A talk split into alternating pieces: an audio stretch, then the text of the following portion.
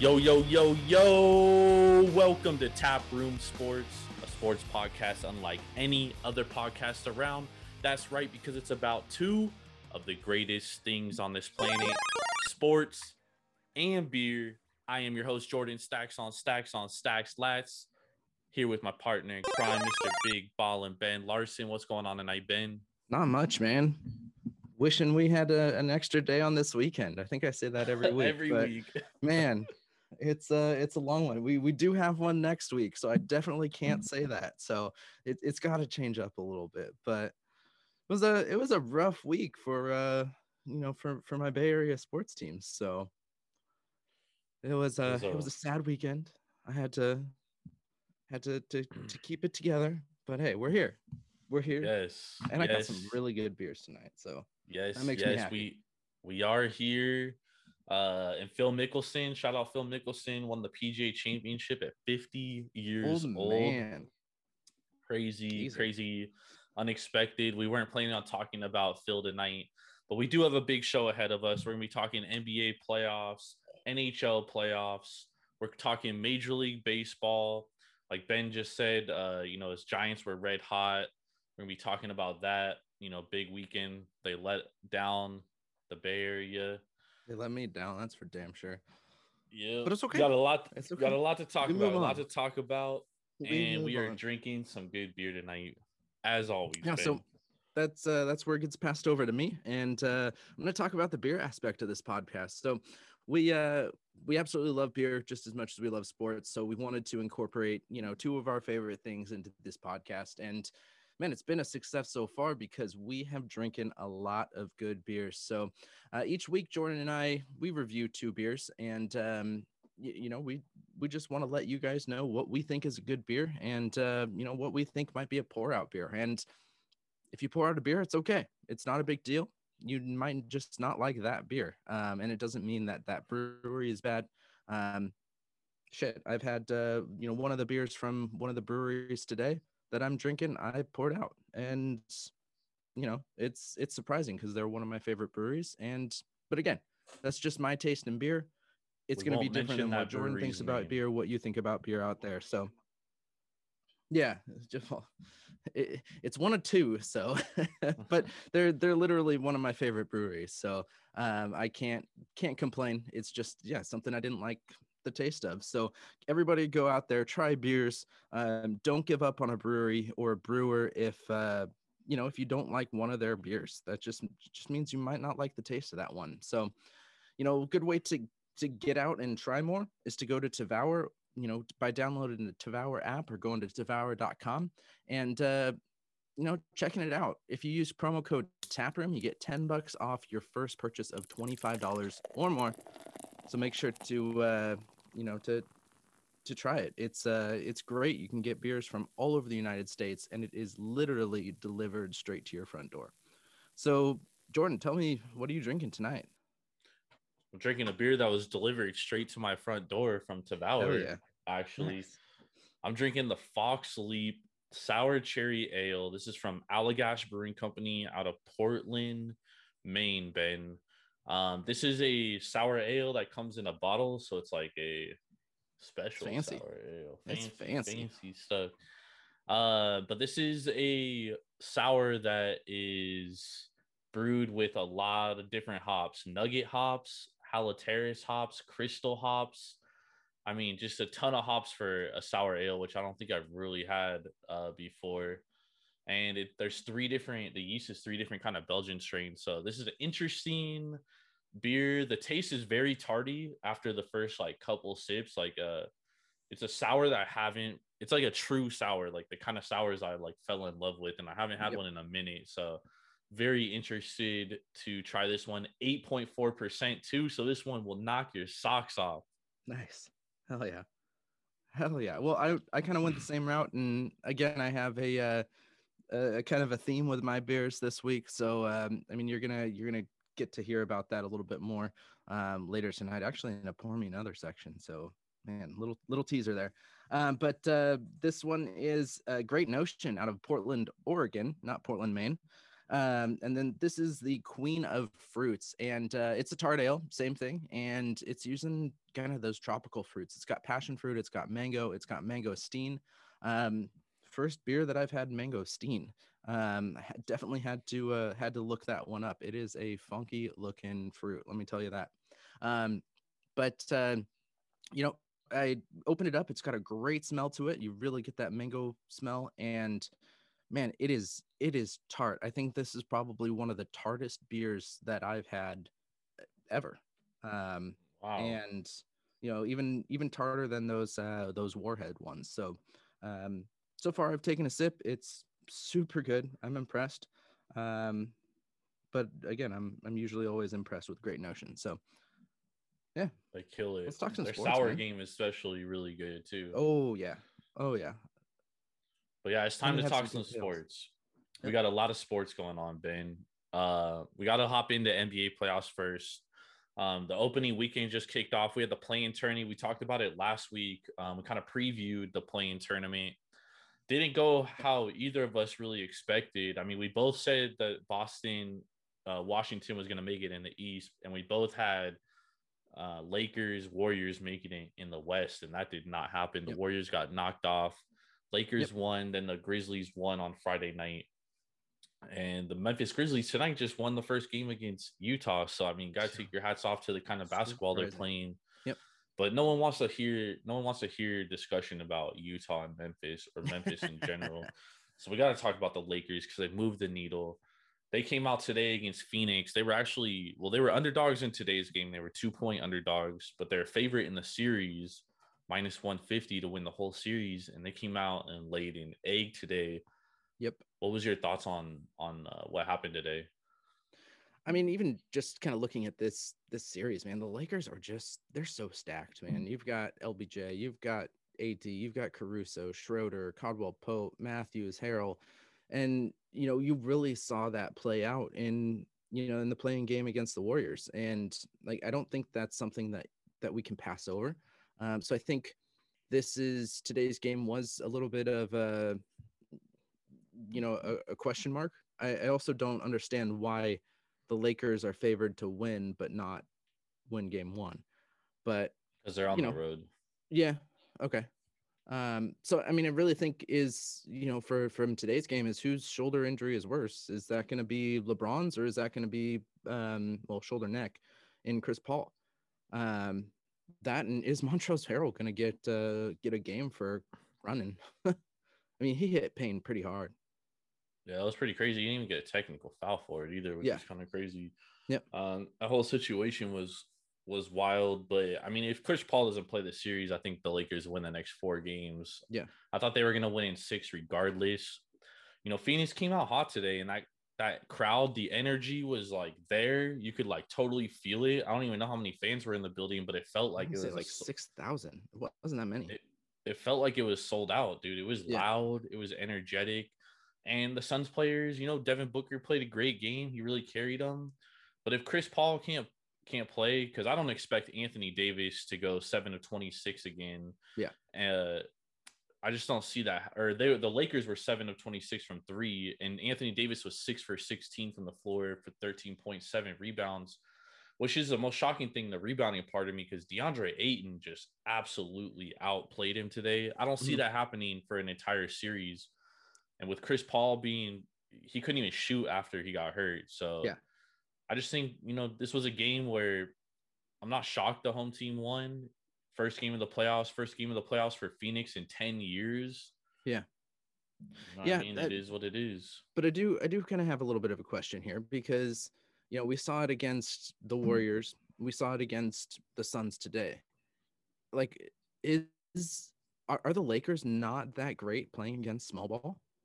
Because, I mean, that's the great question about the Lakers is because it depends on what lineup they put out there. Yeah. Put Anthony Davis at the 5, LeBron at the 4. I mean, that's the best small ball lineup front court you could probably have in thought, like, for a long time, you know what I mean? For a very long time. But the problem is that they have this, Frank Vogel has this incentive to put Andre Drummond out there. And that's when the Lakers suck because they have no space on the floor. And Andre Drummond is like, he's 6'9", he can't do shit. Yeah, he's pretty damn slow too. So like, why is he getting minutes? That's the thing, is like, even against the Warriors, when Anthony Davis was at the 5, that's when they made their run in the fourth quarter of that game. Does that put Gasol in? Because Gasol's got that broken finger too. So that's when they run a lineup of either Caruso or Schroeder at the 1, and then KCP at the 2, Wes Matthews at the 3, and then LeBron and AD. LeBron at the 4, AD at the 5. That's that lineup that, you know, kind of got them back into the game against the Warriors and eventually won the game. Yeah. So it's like, why are they insistent on playing Andre Drummond, you know, 25 minutes a game? Like, the data is there.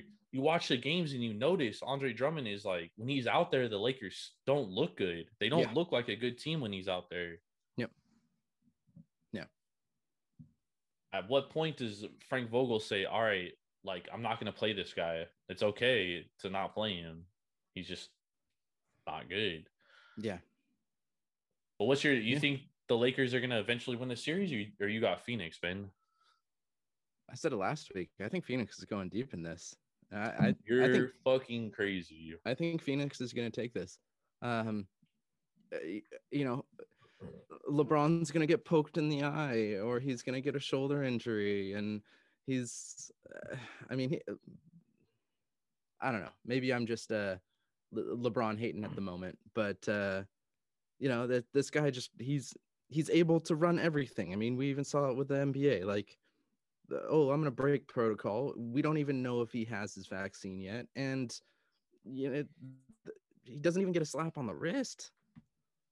Like, I get it. You don't sit the stars. You don't make the, you know, you don't lose a game for somebody like LeBron, but I mean, they're basically bending over for this guy. And, you know, as big of a push and like, you know, hubbub you made over COVID this whole year, just to be like, oh, well, it's LeBron, who gives a shit. Like, that just, it's not, it's just LeBron who gives a shit. It's that LeBron is like half of the NBA. Like, people tune in to watch LeBron because people like you tune in to watch him lose. Right. So it's like the Howard Stern effect. Like, Howard Stern grew to stardom because half the people hated him, but they would tune in to listen to the stupid shit he said just to hate on him. Then half the people loved him. Right. LeBron has that same effect, dude. That's why he draws viewers. There's no way the NBA was going to suspend LeBron. However, this now opens the door, because the NBA Players Association is going to get involved. It now opens the door to where they can't suspend anybody. Yep, exactly. Yeah, everything's out of the window now. I look at it more of a step towards normalcy.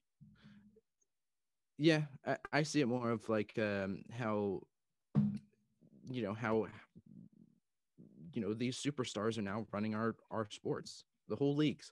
You see it in hockey, you see it in basketball. You know, I'm sure baseball's on its way. But you know why this is a big deal, right? I'm sure you have a reason. No, this is a big deal because LeBron isn't vaccinated. Because if you're vaccinated as a player, you could do whatever you want. Yep. Oh, absolutely. Yeah. And that's the only reason why. Yeah, but I mean, it's supposed to be private. It's a medical record. But the fact that we know that, and that's why it's a big deal. That's why everyone's up in arms. But who knows? What if he is vaccinated?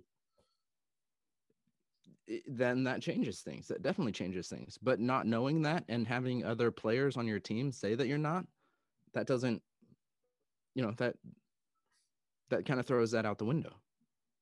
So. Yep. All right, so you got the Suns winning this series plus 136. I got the Lakers. Seven. Yep. You got them in 7. I got the Lakers in 6 at at minus 150. You got Suns plus 136. Yep. All right. I'm even giving you a game. The odds are even to go down now. I could probably get Lakers minus 115 here, Ben. Yep, you probably could. All right, let's talk about the next series in the West. Another one where the underdog is up 1-0. The LA Clippers, Dallas Mavericks. Ben, the Clippers right now, they're minus 430 to win the series. Or I'm sorry, this is before game one, minus 430. Sorry, I don't have updated odds. Just happened. It doesn't surprise me. Mavericks plus 320. Who do you have winning this series? The Clippers. I don't think Luka can have his, magic of a triple-double every game for Dallas that he needs for them to, to really get a W in the series.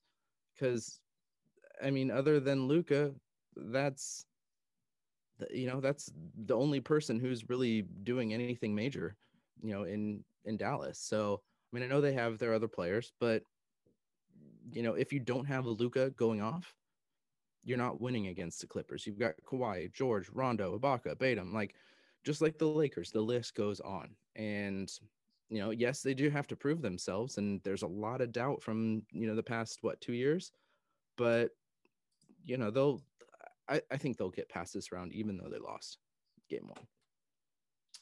Yeah. Luka was incredible in the first game, 31, 10-10 from on the floor.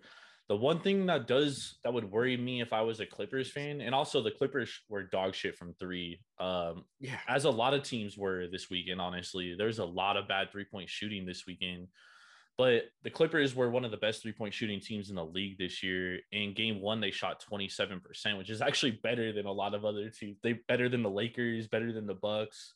So it's actually not that bad of an excuse. If I was a Clippers fan, my biggest concern would be that Kristaps Porzingis didn't play well, right? And the Mavericks still won the game. True. So if he had 14 points? 13. Okay. Oh, 14. Yeah, you're right. 14 points, 4 rebounds, 1 block. But he wasn't very good in the game, only 2 personal fouls too. So he was in there 35 minutes and wasn't very effective or productive. And that would concern me a little bit if I'm a Clippers fan, because if Porzingis does play up to his, normal potential, this could be a scary series. Yeah, I get where you're coming from, because you can definitely kind of put more points up there. But, I don't think Dallas can keep up a almost 50% from the three-point line, and I don't think the Clippers are going to suck at 27% from the three-point line. Dallas is a good three-point shooting team, Ben. Maybe not shooting 47%, but they are a good three-point shooting team. Yeah. Yeah, but, again, that number's going to go down. But and they get a lot of good open threes because of Luka. True. Very true. So I see their percentage going down while LA's goes up. So yeah, no, I definitely think the Clippers are the better team here, but the Mavericks may have the best player in the series. And whenever you have change it. Anything can be possible, dude. And Kawhi has that potential to be the best player, but he was very quiet in the fourth quarter. He's got to step up. Paul George actually had a pretty decent game, and, Clippers just couldn't pull off the W. I do expect the Clippers to win this series, though. As much as I want to pick the Mavericks, dude, I just, objectively can't do it. All right, so let's move on to it. This beer is sour. Sorry, I gotta interrupt here. Holy sweet, I've had half of the beer now, and it's still giving me that pucker, man. Holy sweet Jesus. Sorry. I love those. I love those kind of sours, dude. Those are the best kind of sours. It's good. I love it. All right, let's move on to the next series. We got the number 6 seed Portland Trail Blazers facing the number 3 seeded Denver Nuggets. Denver, slight favorite here to win the series at minus 105. Slight underdog, minus 105. Portland Trail Blazers, slight favorite, minus 115. Who do you have winning this series, Ben? See, this is Portland obviously up 1-0. Yeah, this is the toughest series in my eyes to put in, because again, I don't know, can Jokic and MPJ be enough to win the series, because who knows how long Dozier's going to be out. And, Barton's same place. He's going to be out at least the start. So, can they put enough on their back? And, you look at game one, that the three-point line was the key to winning the series and is going to be the key to winning the series. And you had Portland at 47.5%, just like Dallas was at. And you've got Denver shooting at 30.5%. So, and another thing that got me in game one, man, free throws. Holy, Portland 18 for 19, shooting 97%, and Denver was 4 and 8. You gotta stop fouling on the shot if you're Denver, because that's a 11-point swing right there just off of free throws. Yeah, I think the biggest thing for Denver is really all right, you're gonna get buckets from Jokic, right? You're getting at least 30 from him. Yeah. Porter Jr., you get 25 from. All right, who's going to be my next guy? Aaron Gordon has to give me more than 16 points. You know what I'm saying? Because from Portland's perspective, it's you got Dame, CJ, and then Carmelo had a good game. Anthony Simons had a good game.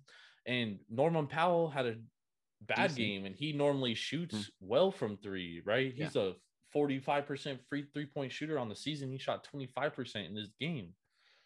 So if I'm Denver, I'm worried where I'm going to get buckets from, because I don't think either of these teams are good defensively, to be honest. I would say Denver is probably the better defensive team, but I wouldn't say by a ton. You know what I mean?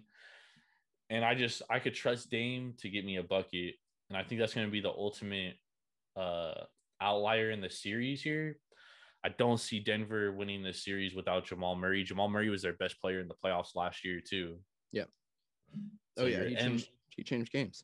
Yep. So the MVP this season, Nikola Jokic, will be going out in the first round. I'm taking Portland -115. That's an interesting scenario you got there, but just with Jokic being the MVP, I think there's a lot of question marks there, and mostly who else is going to win MVP? Curry, because he's not even in the playoffs. Yeah, but look at the shit team he had. So way, dude. One player ever has won a MVP being a six seed or worse, and not even making the playoffs. Is it going to change things if they're the number 3 seed and they get ousted from the first round? Well, no, because the MVP's already voted. I'm saying just going into the playoffs, nobody is there. Yeah. Dude, Steph's not going to win. He had a good month and a half, great month and a half of the season. Nikola Jokic was there. He played 72 games, all 72, and he led his team to the third best record without Jamal Murray, and they had a ton of injuries to begin the season as well. Yeah. He had an impressive – I don't even think it's close, dude. I think Jokic is going to win. I think Jokic should win, but, you have to look at who's making and taking these votes. And I think popularity has a lot to play into it, and I think that's why Curry gets it. Crazy, Ben. Let's move on to this next – hold on, who do you have winning this series?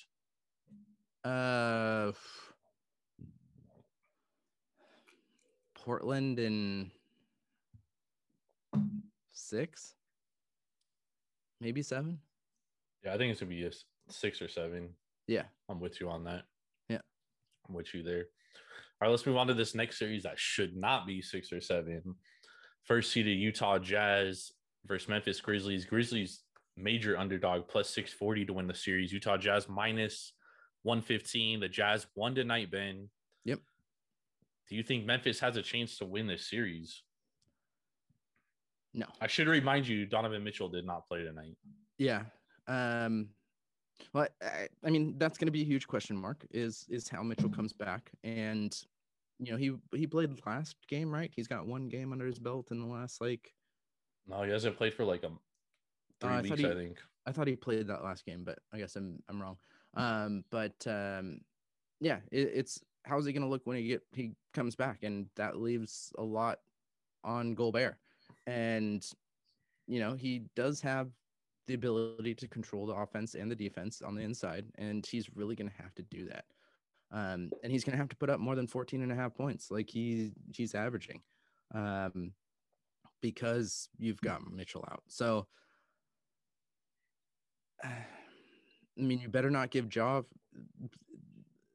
a wide open by like 7 to 8 feet 3-point shot, because, you know, I learned that the hard way that he's going to make that. So, well, crazy thing is, in that game, you know, the Warriors really did that by design, because John Morant is not a great 3-point shooter. Yep.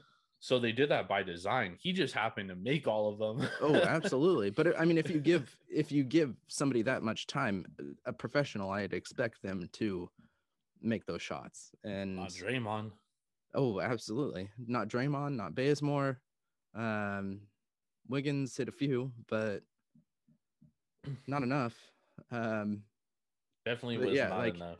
Again, you if you have that time, I expect you to make them, and John made them when it was clutch time. So, you know, he's got to continue making those 3-point shots at a higher rate than 30.3% like he did all year.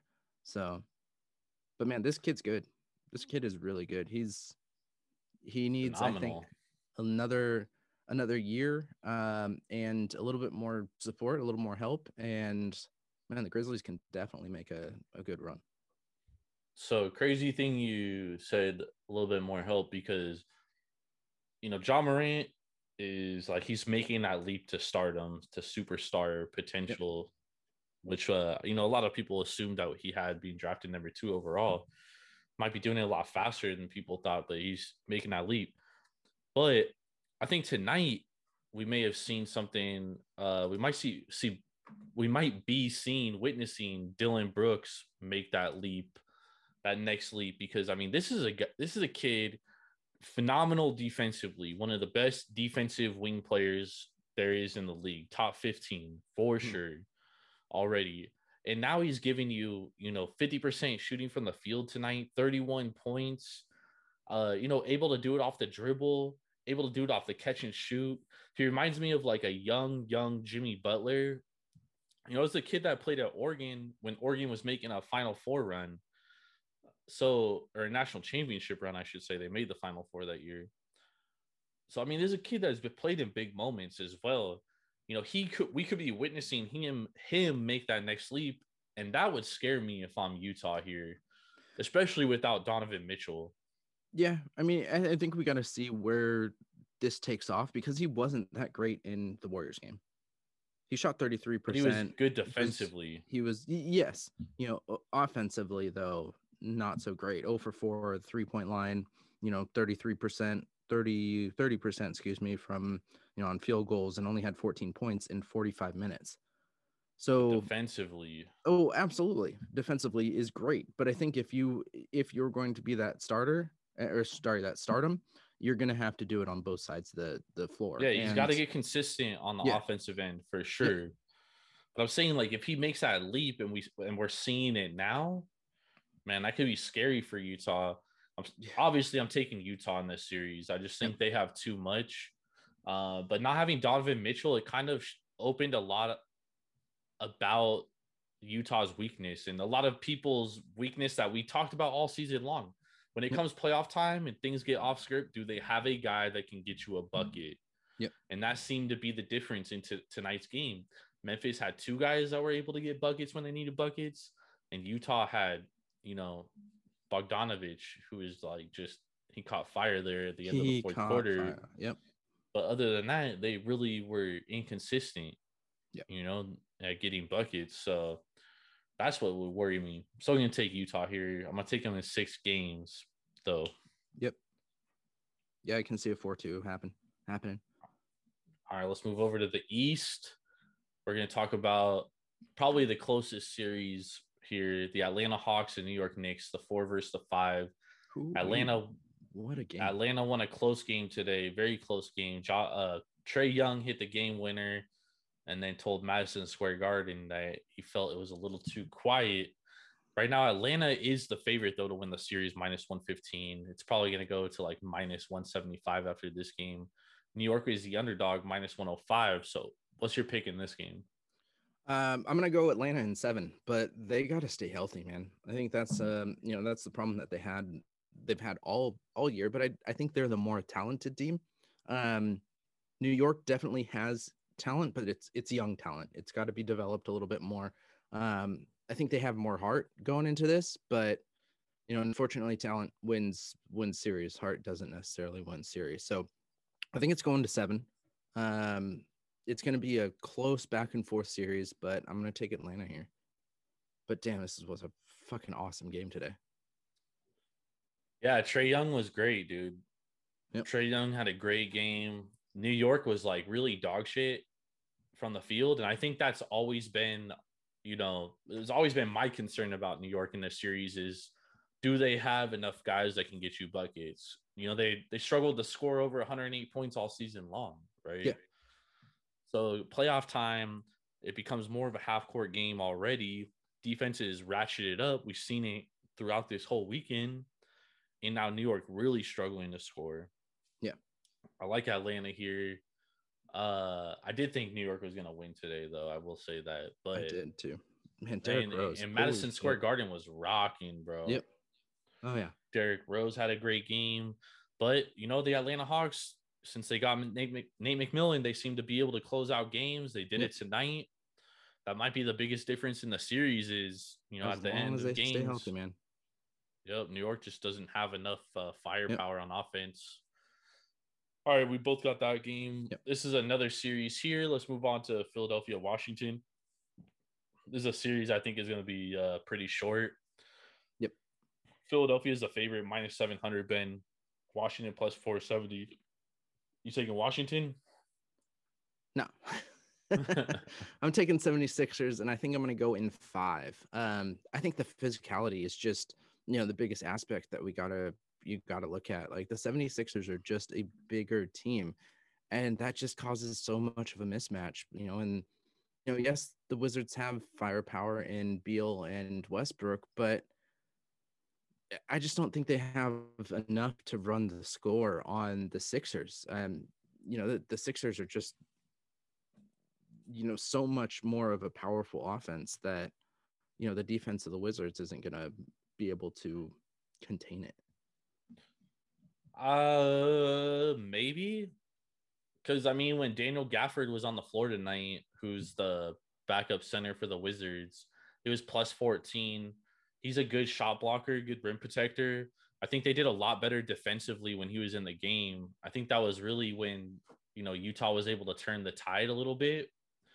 But ultimately, I just think Embiid is just too much for the Wizards, dude.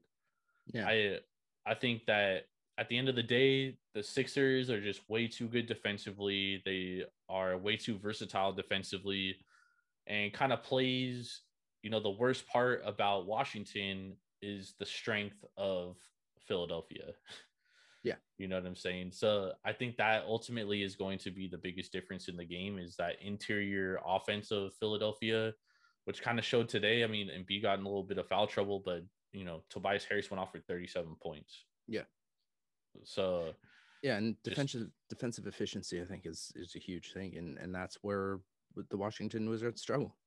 And they do. I mean, Gafford does change it, and they did get him at the trade deadline, so they haven't – and that's really when the Wizards started playing good ball too. True. I just don't think they just don't play him enough, dude. And, yeah. I mean, I hope – hopefully that – the Wizards go back and look at Scott Brooks, looks at this film and is like, hey man, like we got to play Gafford more minutes. I think it'll make for a better series, but still I got Philly in 5. Yeah. Yeah. I can see that. Them just taking one game. Yeah. They might win one game at home. Maybe one. Yeah. All right. Let's move on to another series where the underdog might win one game. Maybe. Yep.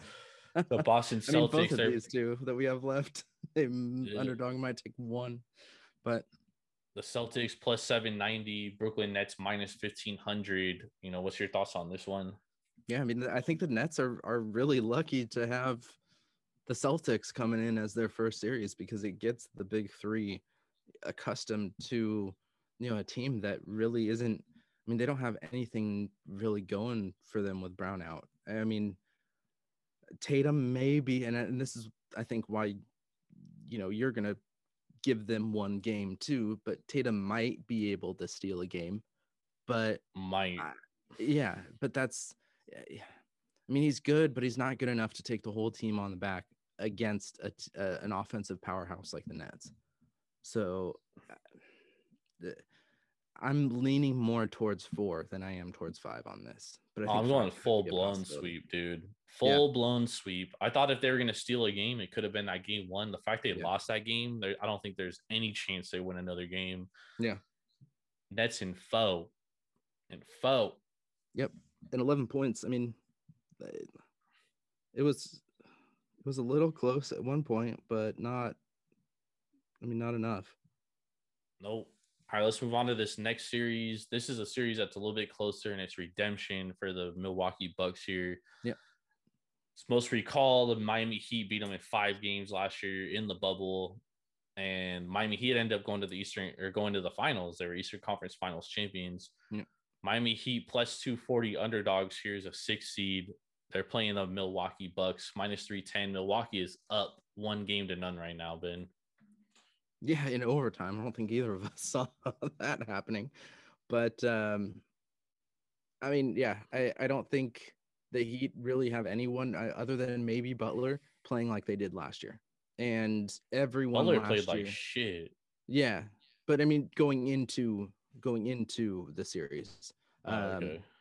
But, you know, I mean, I just think the Bucks are a really balanced team now. I think you've got a defensive impact with Holiday, Portis, Forbes, and Tucker. And then, I mean, Holiday is just the biggest impact because he can play both offense and defense. And to have somebody like that next to Giannis is really what they've needed for a long time. And, you know, I think this puts them over the edge. I think this gets them there. I think it's next round, it's going to be Nets Bucks. Yep. That's rough. I mean, whoever wins that series is taking it out of the East, in my opinion, unless they just beat the shit out of each other. But it's basketball. I don't necessarily see that. I agree. It's too much of a difference. Yeah, I think Milwaukee's going to take this series. I do think it's going to go 6, though. You know, the game was really close. I don't expect Milwaukee to shoot 5 for 31 from 3 again. I mean, they're one of the best three-point shooting teams in the league. You know, and I don't expect Butler to go 4 of 22 again, but I also don't expect Duncan Robinson to go off for as many points as he did. Yeah. So I just think Milwaukee has too much firepower for Miami. Honestly, if you know that Milwaukee was outscored 45 points from the three-point land, even if that was like half normal, Milwaukee would have won this game by like 10 or 15 points. I do think I leaned 5 games here, but I think Miami is going to be able to steal at least a game on at home, or not at home, but in Milwaukee. I think they're going to be able to, if it's game 4 or 5 or whatever. Yeah, I think they're going to be able to steal one of those. So I'm going to go Milwaukee 6 games, Ben. Redemption though. 6. I'm going to give it 5. I'll give Miami a game. I don't even really want to, but I feel like there's no way they're gonna sweep them, dude. Yeah, I feel like I should give Miami a game. So I feel like if you're the Heat and you look at game one and you're like, "Fuck, we lost that game. They shot 5 of 31 from 3. Fucking Giannis was like 30% from the field, and we still lost." Like I feel like that's almost that's like a very demoralizing defeat. Like, I'd almost rather lose by 30 than lose by 1 point in that fashion. Yeah. Because now it's like 16% from the three-point line. That's because now it's like, all right, even if they play half of what they normally play, like that was like as worse as they could possibly play. You play half as good as that. Yep. That's what I'm saying. That's like a 10-point victory for Milwaukee. Yeah. So it's like, I think that, honestly, I was telling somebody on Twitter, I was like, as a Bucks fan, I'm actually happy for that game because you couldn't play a worse game and you still won. Yeah. You know what I mean? Very, very true. So it is what it is, as we like to call it. But let's get a break from one of our sponsors, and then we'll hop back in and we'll talk some hockey playoffs, and we will talk some Major League Baseball, Ben. Yes, sir.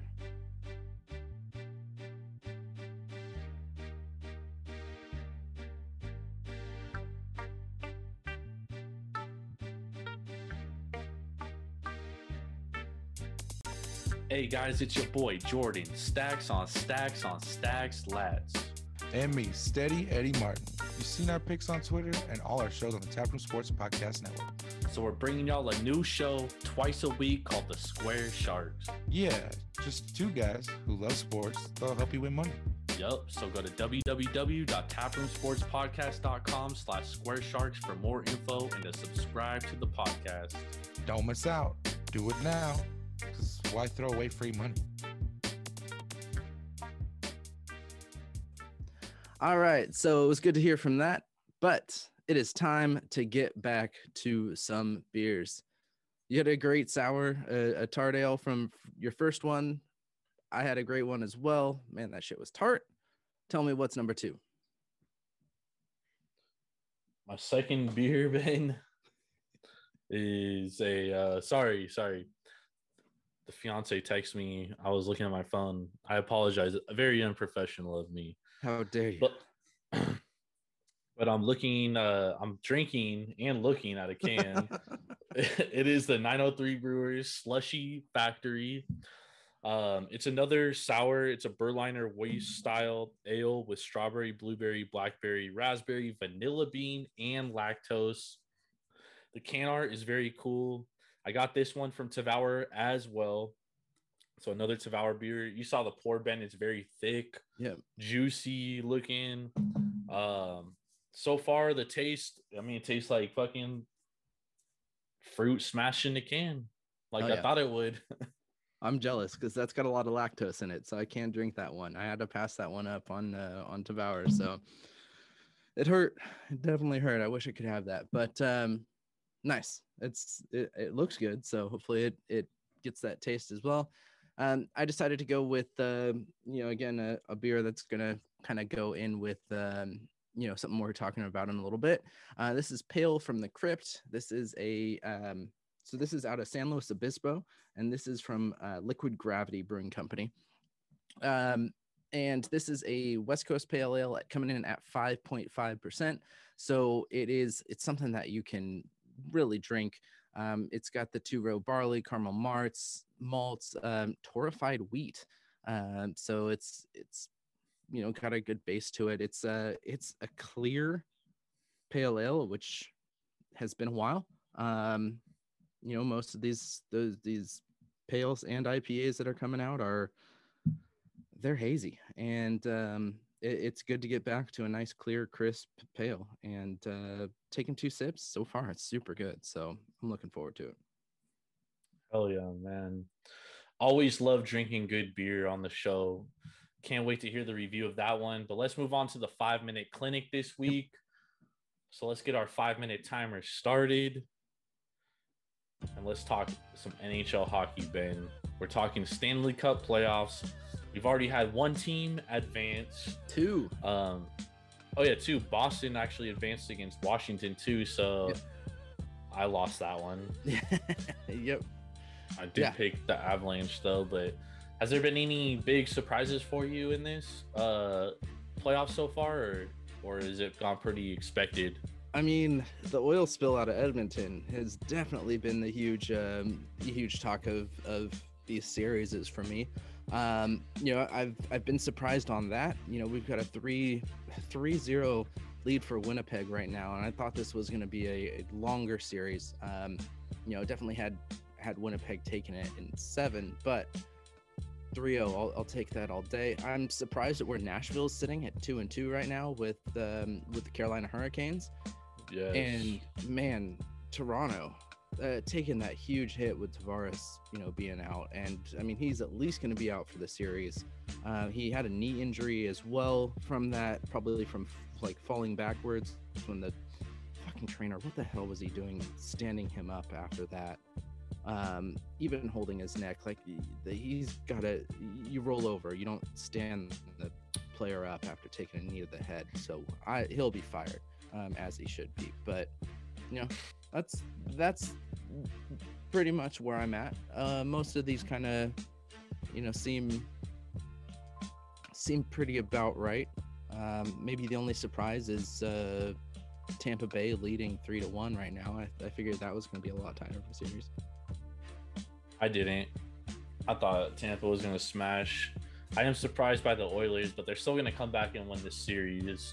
No, Connor McDavid is going to put – dude, I'm telling you, they're going to win this series, man. Their goaltending fucking sucks, but they're going to come back. They're going to win that series. Toronto, they were a team I thought had a good chance of making it to the Stanley Cup Finals. Yeah. And now, without Tavares, you know, I definitely don't think so. You know, Vegas being up 3-1 against Minnesota – that was a series I thought was going to be a lot closer too, because Minnesota has been playing well against Vegas all season long, and now Vegas is really dominating there. Other than that, I mean, it's been pretty to be expected for me. Obviously, Washington losing. I thought Washington was a much better team. Is this the end of Ovechkin, dude? Is this like the last golden years though? Maybe the last golden years, but he'll keep playing. He's gonna catch that. He's gonna at least come close to Gretzky there. But so it's going out in the first round like that though. That's tough. Yeah. Oh yeah. Well, good riddance, Tom Wilson. Peace. Yeah. That's the one thing I'm glad to see, you know, coming out of that series. But yeah, I mean, I think Toronto still takes it over. You know, over the Canadians, and then they'll probably take it over the Jets. Oilers are so not. So who did you have in the Stanley Cup then? Who did I have? I had Colorado and Tampa Bay. So you didn't think Tampa was gonna win and get that far. I thought they were gonna take it over in 7 games against Florida. Did we pick a Stanley Cup winner? I don't think we did. Well, we need to do that. Yeah. As of right now, this Monday morning, where we at? May 24th. Who do you have winning the Stanley Cup?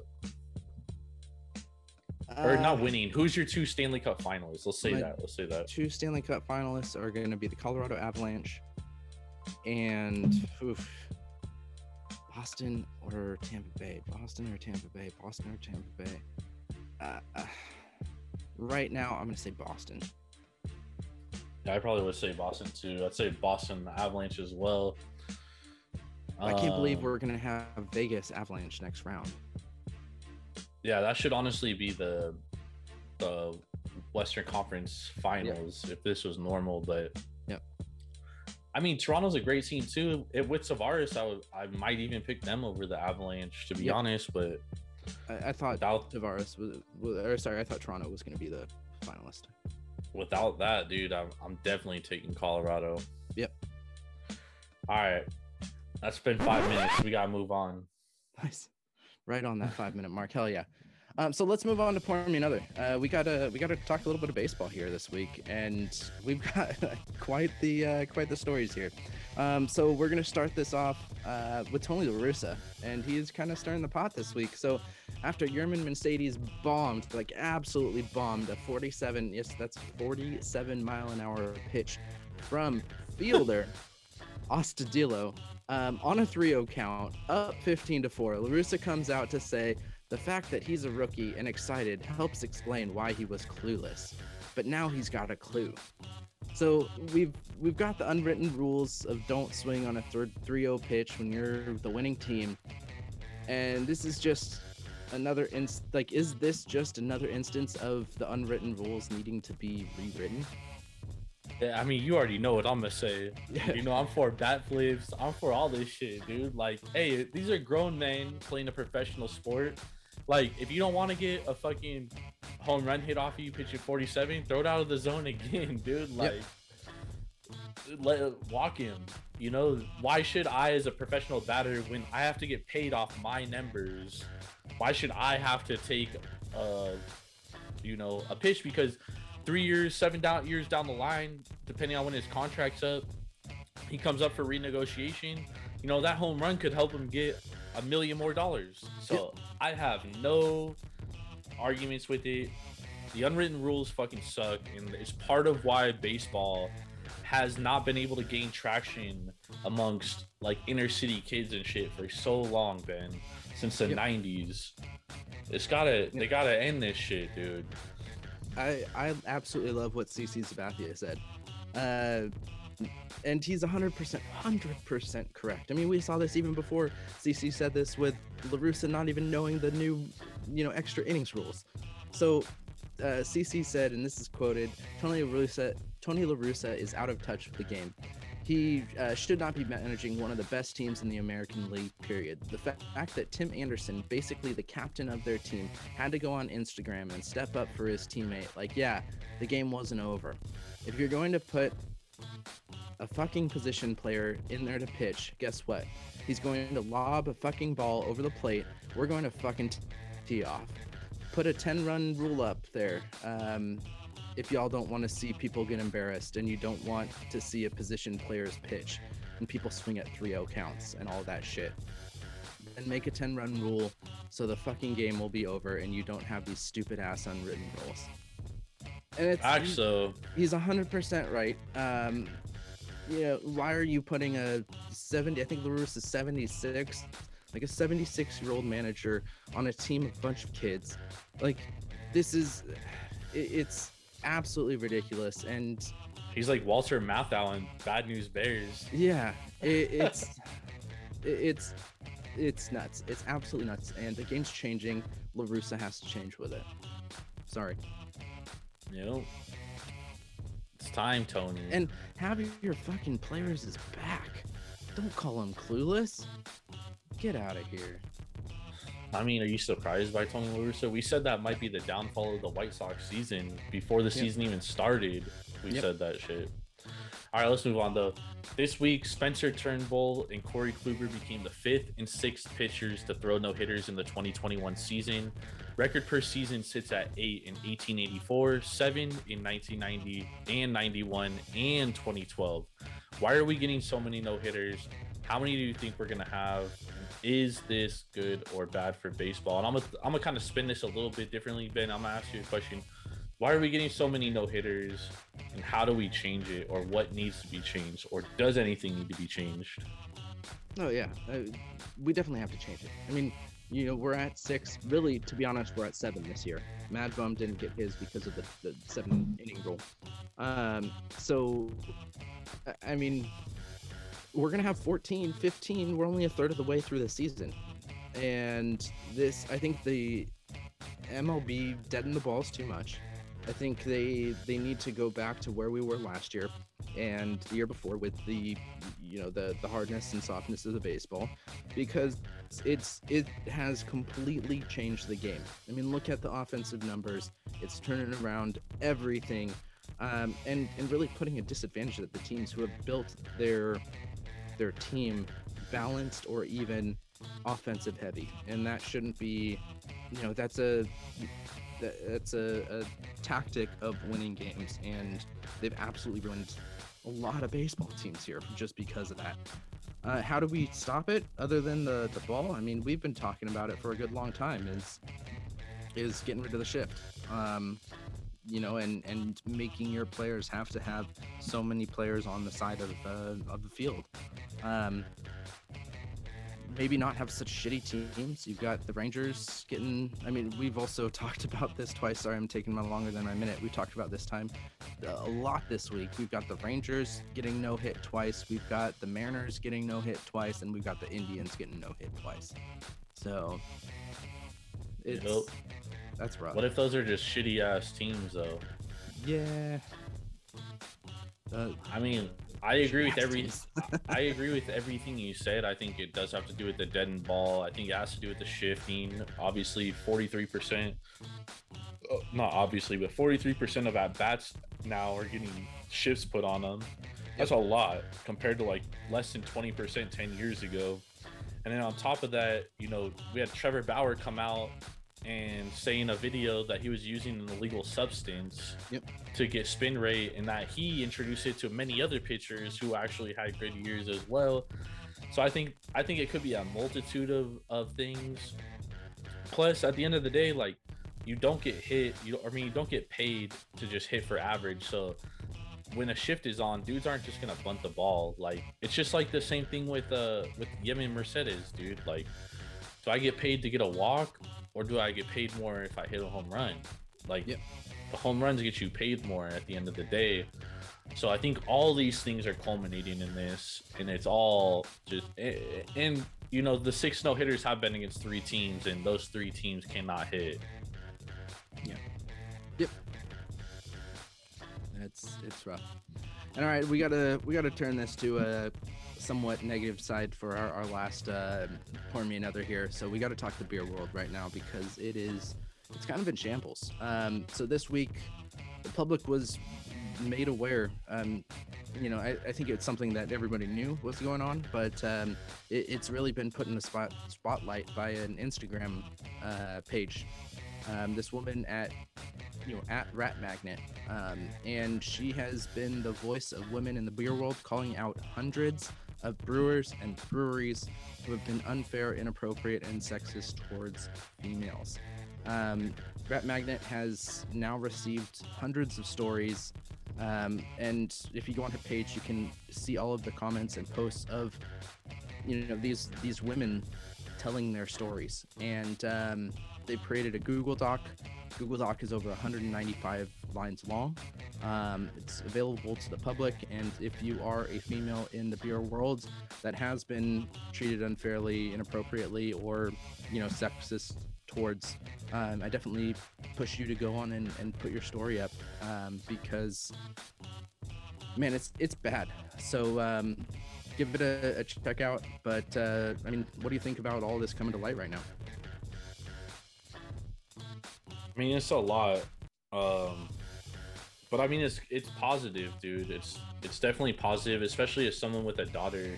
Like, women should be treated as equals to men, and I still don't think they are. Yep. And at some point, they deserve that respect and to be treated as fairly. And this goes to I don't mean to get into politics, but earlier this week there was a ad for the Army that was played, and a senator came out and said, like, basically, like, just shit on the ad and said, hey, look at the Russian military commercials that display, like, all this toxic masculinity. And it just goes to show that, like, a portion of our country, a good portion of our country, still thinks like it's 1902, dude. Like, where the man is the man, the woman is the woman, has the babies, cleans the kitchen, cleans the house, whatever. The man does all the muscular stuff, and it's time to move on from that thought process. And I think this is a good— it sucks that it has to start this way. Not that it doesn't suck, I shouldn't say, but it sucks that women, to get treated equal, have to go to these limits where they have to air everything out publicly for people to understand and help progress this country and our society to the new age. 100%. Looking at this list of, right now it sits at 196 instances of different breweries. Some of my favorite breweries are on here, not gonna lie. And until they make a difference, they're going to be off my drink list. I'm not going to support them until something is actually done. I mean, you can write apologies, you can say that you're going to change, but until you actually do, it has to be shown to me. I mean, I think a lot of it has to do with the people that they allow in their brewery and tap houses too. And if you're someone in charge, how do you monitor all that stuff? You can't be like, yo, Are you like a serial sexist? Well, no, but I think if something comes out and if something is said that is, you know, witnessed, then that person has to be gone. They have to be kicked out. They have to be 86th and not allowed back in there, because, you know, some of the things that has been said in these stories, some of the questions that these women have to go through because they're doing something that they love is incredible. The sexual harassment, the passing up for jobs if they won't sleep with their bosses, people taking women on the tours and staying in the cold room for a long time. So we all know what happens when sounds like the restaurant industry. Exactly. And it needs to change. How far are we going on to, you know, not give equal opportunity to someone who loves their job, who has the experience, and it's getting just passed over because they're a woman? That's absolutely ridiculous. So I'm going to pass this. I don't know if you've seen the list yet. I'm going to pass it on to you as well. And I haven't seen the list. I saw some stories. I read a few of the stories, though. Yeah. And the ones I read were the girls getting passed over for jobs and stuff like that, which, as, you know, a brewer, assistant brewer, I was thinking about it. I was like, man, every brewer that I know personally, which isn't a ton, but they're all men. Yep. You know what I'm saying? So, you know, that probably definitely exists for sure. There is some toxic masculinity, especially in the beer industry, because, you know, beer typically, even when marketed by big beer companies, is marketed towards masculine dudes. Yep. Yeah. So super unfortunate. I will pass this list on to you. It's literally growing by the hour. Since I looked at it, we're at one. Actually, we're even one more came in, 197 now. And yeah, there's a bunch of breweries that. Is Russian River on there? Russian River is not on there. But a couple of the ones that we have reviewed are on here. Interesting. You know, moving forward, I won't be drinking their beers unless, you know, they've shown and you know that they've made a difference. So there's a couple big name breweries on here too. It's rough. And you know, like I said earlier, you know, my beers were kind of on a trend here. Neither of these two breweries are on the list, but the Great Notion Queen of Fruits is named after one of the brewers, the head brewers, which is a woman, or brewer assistant, which is a woman. And the Liquid Gravity chose this one tonight because they decided for the Pale from the Crypt to put on the people who are kind of intact of making this beer, and the Hop Witch is a woman on here, as well as the Malt Keeper, and they've cartoonized, as well as the head brewer, who is a man, but they've cartoonized their picture on the can to give them credit. So props to Liquid Gravity, props to Great Notion here. So shout out both those breweries. Yep. Hell yeah. All right. What a transition into the best segment of the show. That's right. It's that time for the best bets of the night. Last week, Ben, you went 1-1. You went 1-1. You had Chicago money line over Minnesota. That was a massive win. They won 16-4 in the game, which we talked about earlier. Yep. And then you had Florida Panthers plus 1.5 on Tuesday night. That was 3-1. Fucking empty netter. That's my note. Yep. Fucking empty net. Yep. But it killed it. I took that bet too, because I had it parlayed with something else, and that was the one that I lost. motherfucker. And then your boy over here continues on his hot streak. Back to 500. 2-2, back to 500. I had Lakers money line over the Warriors. That was a winner, 103-100. I also said I would take the points too, and if they didn't cover the points. But I did take the money line.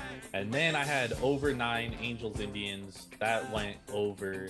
But it got a little scary there. There was 8 runs scored in the first 3 innings, and then they didn't score again till like the bottom of the 8th. I was a little nervous there. But yeah, I went 2-2, man. So we back at it. Back to win some more money, Ben. So what is your 2 best bets of this week?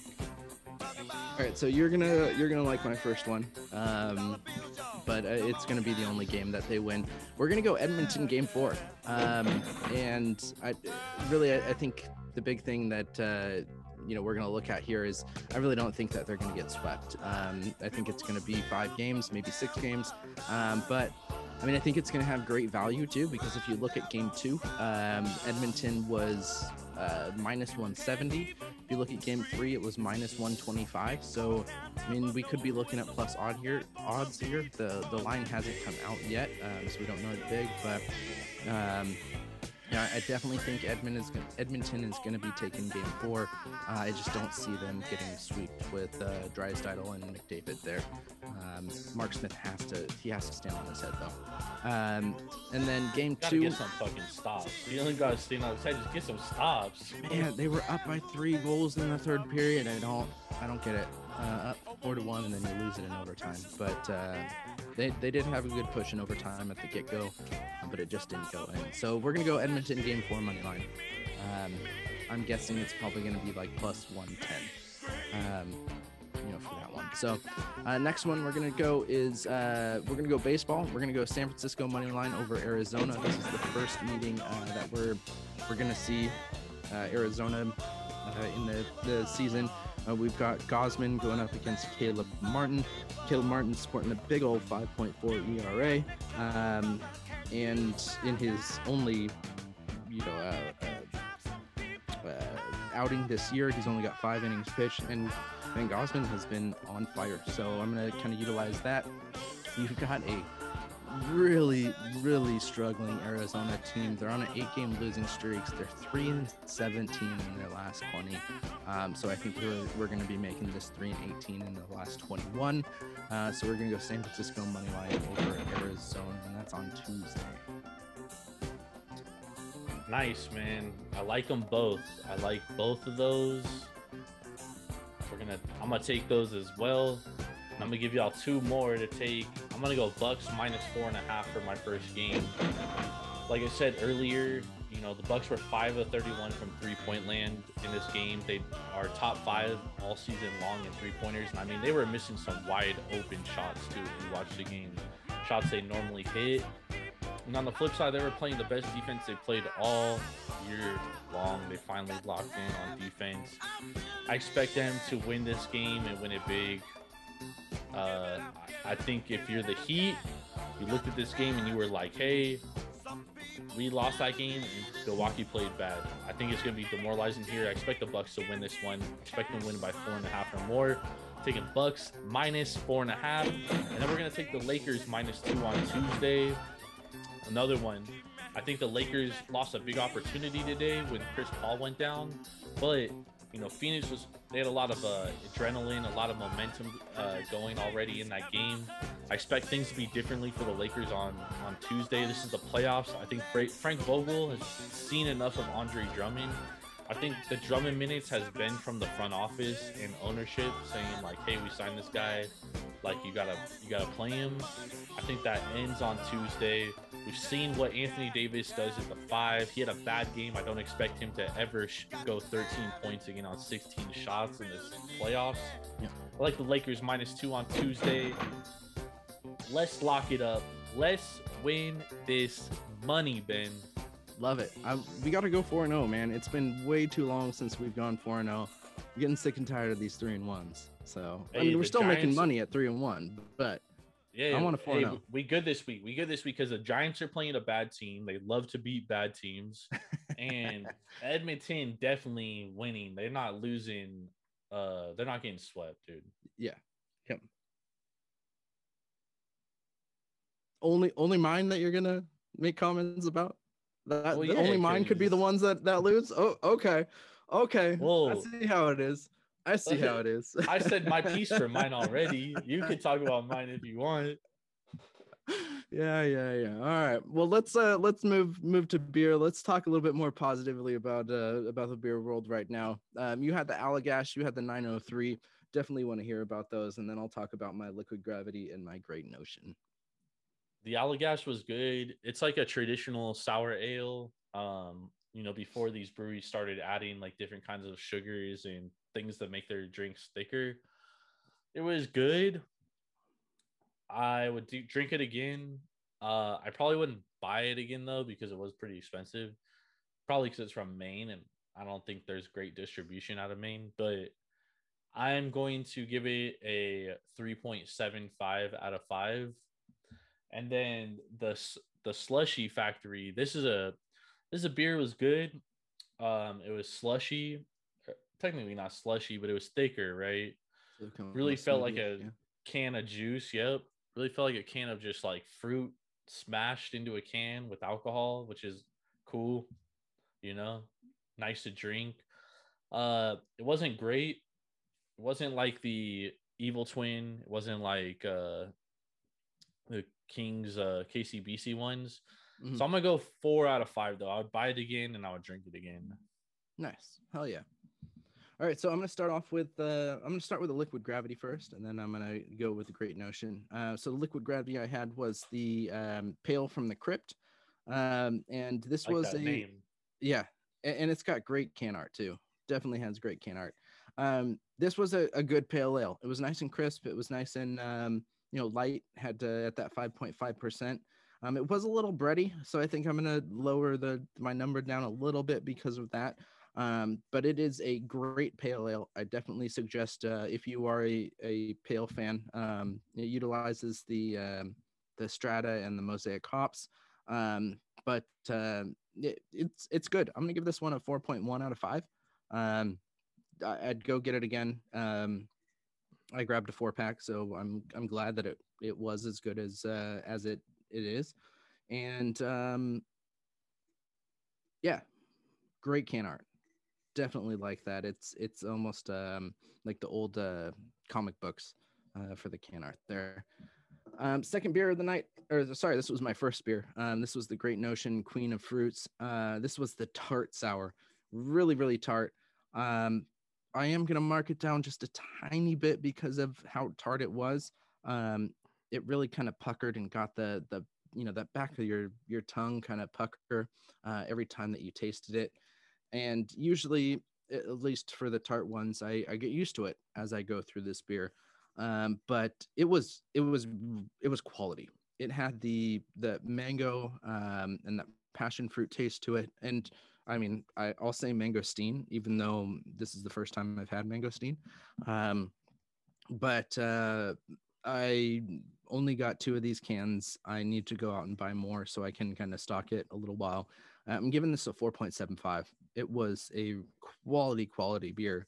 And at 6%, it's not something that's over the top, which again, in my opinion, just makes it better. So if anybody out there is drinking Great Notions, find this one, Queen of Fruits. It is tasty.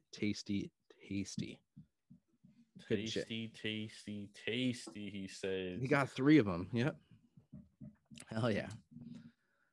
All right, so thank you everybody for listening to Tap Room Sports Podcast. Make sure to follow us on Instagram at taproomsportspodcast.com, or, well, I guess you can't go to Instagram and find a .com there, but you can go and find us on Instagram at Taproom Sports Podcast, or you can go to our website, www.taproomsportspodcast.com. You can find all of our podcast information. You can check out the merchandise that's in collaboration with The Glory.